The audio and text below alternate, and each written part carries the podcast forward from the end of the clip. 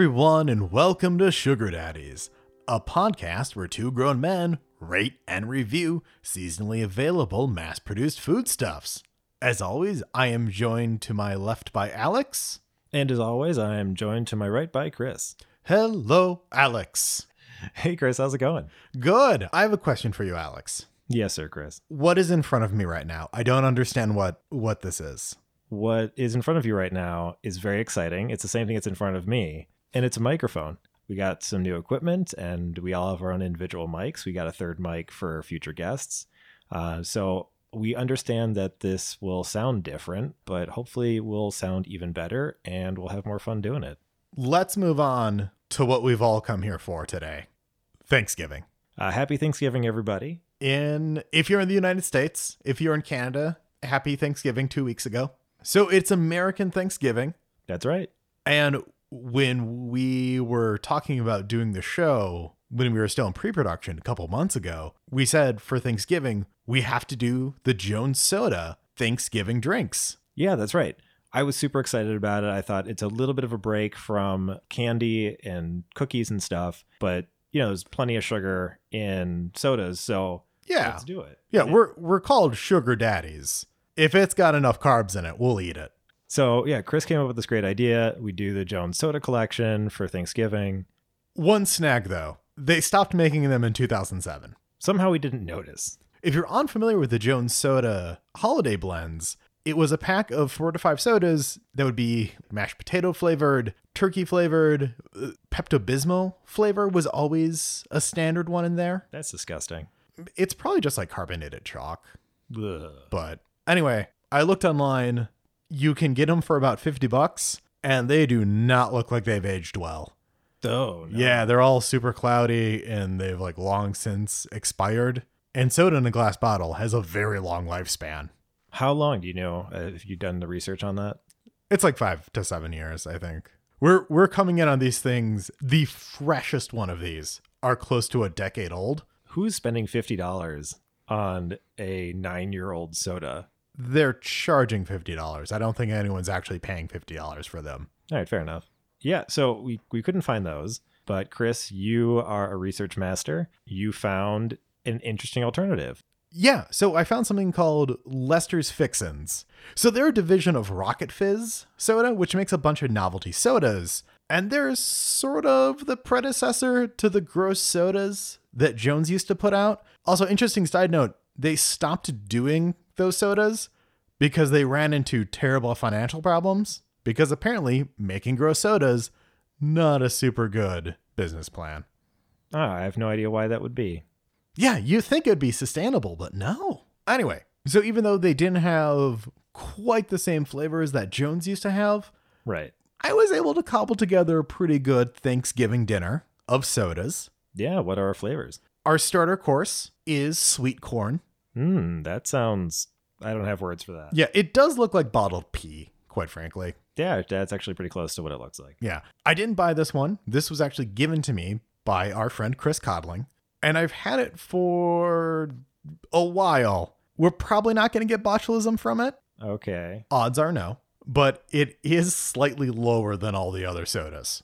All right, so there's been some evaporation. It doesn't look cloudy or weird, but you'll be tasting this one first. Yeah, nothing's floating in it, and that's the best sign. For our main course soda, they didn't have turkey, but they had the next best thing bacon. Oh, bacon. Bacon soda. Every Thanksgiving meal needs some sort of dessert, Chris. Do we have a dessert? We do. We have pumpkin pie soda. Oh, that is perfect. That makes up for any lack of turkey we have. Yeah. Awesome. Well, I'm cautiously excited about drinking these things. I'm excited for two out of the three. I'm terrified of the sweet corn mostly because it's like a year and a half old. Yeah. It's bottled, it's pasteurized, it's probably fine. All right. Worst case scenario, you get the squirts. That's just what I need. So generally we like to talk about what they look like and make fun of the calorie count and the packaging. This just has a picture of corn on it. There's really nothing to say about them. They all look about the color you would imagine. Bacon looks like the color of bacon grease. Pumpkin pie is. Actually, looks kind of like orange soda, but like orange soda that maybe went bad. If you were to grind up the color of autumn leaves and make it into a soda, that's what no, that's a that's a terrible description. It sounds like there's just bits of leaves floating in it. Yeah. Yeah, it's a it's a very autumn orange. So you know what? Not a whole lot to talk about in terms of what they are. Let's just taste them. Down the hatch. Let's dive in.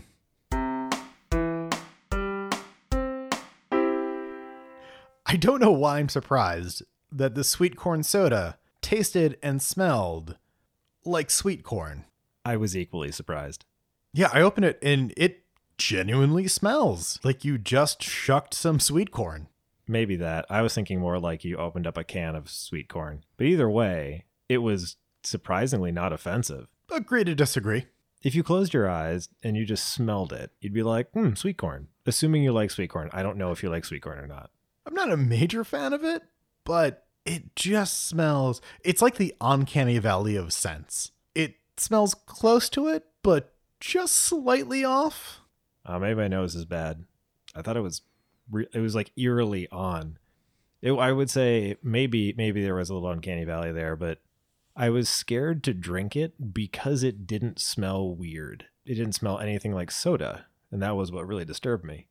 What's really ironic about it is that it uses pure cane sugar Oh, and yeah, instead of corn syrup. Wow, that is that is delicious irony right there. If there was one place you could use corn syrup, Oh, they really missed the boat on that one. They could have made this for a lot cheaper. So we talked about the smell, but what's important is how it tastes. It did taste like sweet corn. It did, which was maybe a little too sweet. Yeah, it, that's true. And the one that we had was a little flat, and I think just that's just because it's sort of old. Yeah, yeah, I think so. I agree with you. Yeah, it was it was a little flat. It was a little bit like drinking syrup that tasted like corn. So corn syrup? I've never just had plain corn syrup. I have. It's just sugary. Oh, okay, yeah. So no, this just tasted like a corny flavored syrup, which I guess is what it is. I wonder how it would be if you just dropped a pat of butter in there. It probably delicious. You add butter to anything and it's delicious. That's true. There's very few situations that butter does not make better. Like, let's say, hey, you're getting a divorce. You just go right ahead, eat a stick of butter. You put butter on that. Yeah, you put butter on those divorce papers. Put butter on my speeding tickets. I will say, with how accurate they got the taste of sweet corn and how well they did the smell, I'm actually feeling a lot better about drinking bacon soda. Yeah, um, I'm actually kind of excited about it. I will say one thing. If this podcast has taught me anything, it's that we have never been disappointed when we're excited about something. Never. That excitement has never come back to bite us in the butt. Nope. All right. Well, let's drink bacon soda. Yeah. Bacon soda, here we come.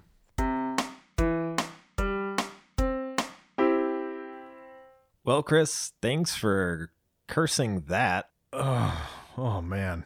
Now, if you've been with us for a long time here, you have experienced us eating candy corn that tastes like candy corn. You've heard us eat chocolate covered pickles, which we thought was the lowest of the low. This is a new low.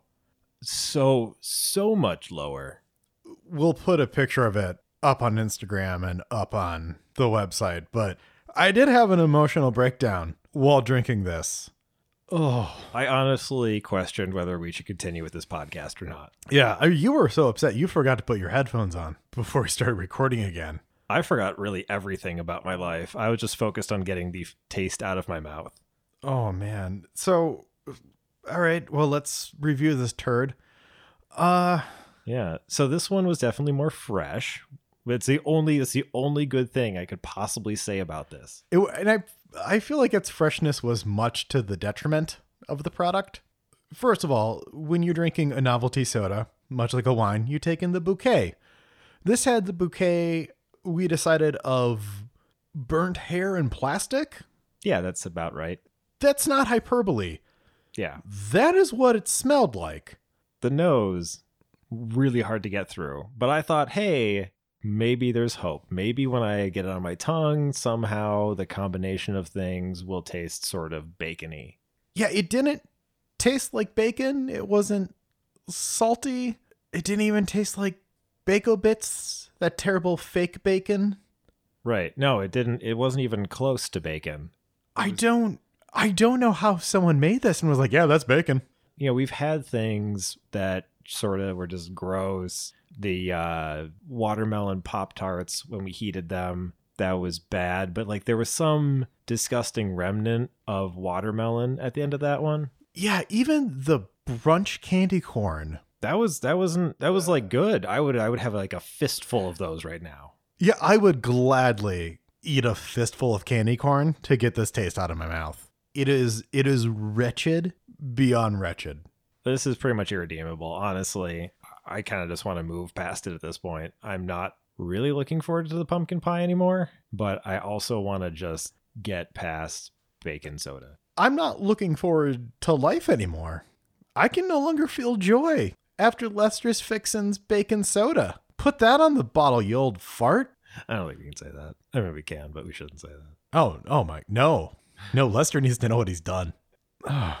Yeah, so let's uh, let's take a moment to attempt to have some pumpkin pie soda and forget everything we've ever experienced with the bacon soda. I'm dumping that down the drain right now. Yeah, it's horrible.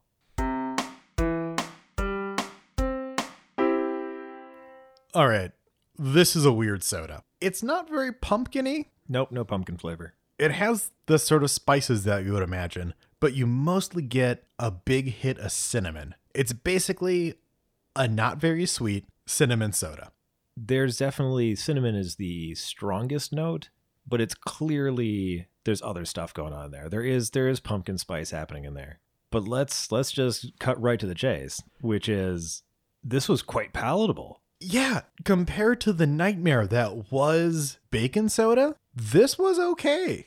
This wasn't bad. I went back for seconds. Yeah, I, I finished my whole pour. I would actually compare this to a mainstream soda. It was really pretty good. It's like if someone tried to make Dr. Pepper at home but wasn't very good at it. You know, it's fine. It's not Dr. Pepper, Right. but it's fine. Right. Yeah. So I complete complete 180.